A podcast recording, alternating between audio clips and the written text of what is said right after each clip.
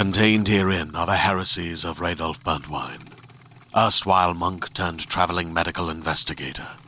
Join me as I uncover the blasphemous truth of a plague ridden world that ours is not a loving God, and we are not its favored children. The Heresies of Radolf Burntwine, coming January 2nd, wherever podcasts are available. And now, stop me if you've heard this before on the Toddcast podcast. I would be willing to bet my house that you know Corey Hart from his hit single Sunglasses at Night. Never Surrender was also big for him. Last year, in 2019, Corey was inducted into the Canadian Music Hall of Fame, and deservedly so. He sold over 16 million albums worldwide, has nine US Billboard Top 40 hits, has 30 Top 40 hits in Canada, was nominated for the Best New Artist Grammy Award back in 1984, is a multiple Juno Awards winner. And when he was a guest of the podcast, we talked about superpowers, musical dreams. We talked binge watching Ozark and documentaries. He shared a near death experience story from traveling in Spain. He talked about playing by the rules of today's music industry. That was interesting. We talked about aliens visiting Earth, how the police resonated with him as a teenager. Rod Stewart came up as well. And stop me if you've heard this before. Corey shared a quick story about seeing Billy Joel in concert and how that changed his life. Hmm. My first concert. Another good question.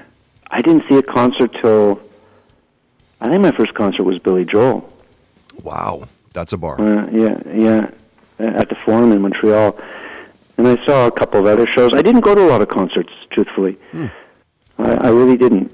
Um, I remember being at that one for sure because you know that was a very important night for me because I I'd left some cassette tapes for the members of the band and, and Mr. Joel, and I was up in the rafters and and I'd left some cassette ta- uh, cassette tapes of my songs for hopefully for them to listen to and and call me. And did it did it happen? Uh, well, it, yeah, it did happen.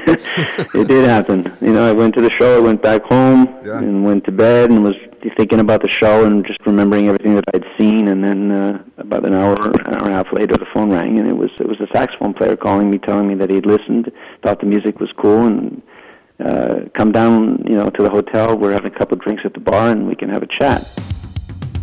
Stop Me If You've Heard This Before on the Toddcast podcast is brought to you by ProTech Welding, a CWB certified steel fabrication shop in North Vancouver, and online at protechwelding.com.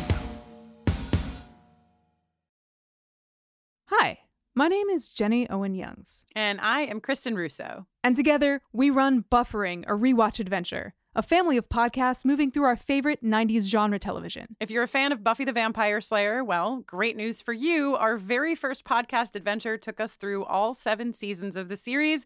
We covered it spoiler free, episode by episode. For those of you who want to start the show for the first time, you can find that podcast pretty easily. It's called Buffering the Vampire Slayer. Inside that podcast, you'll also find an original song that pairs with each glorious episode of Buffy and original character jingles for so many of our Buffy favorites. Buffering has been praised in places like Time, Esquire, Paste Magazine, and the New York Times, and we've chatted with dozens of cast members, writers, directors, and fans along the way. Come hang out and rewatch some of your favorite television with us and a wonderful community of listeners. Learn more at bufferingcast.com or find us on socials at bufferingcast.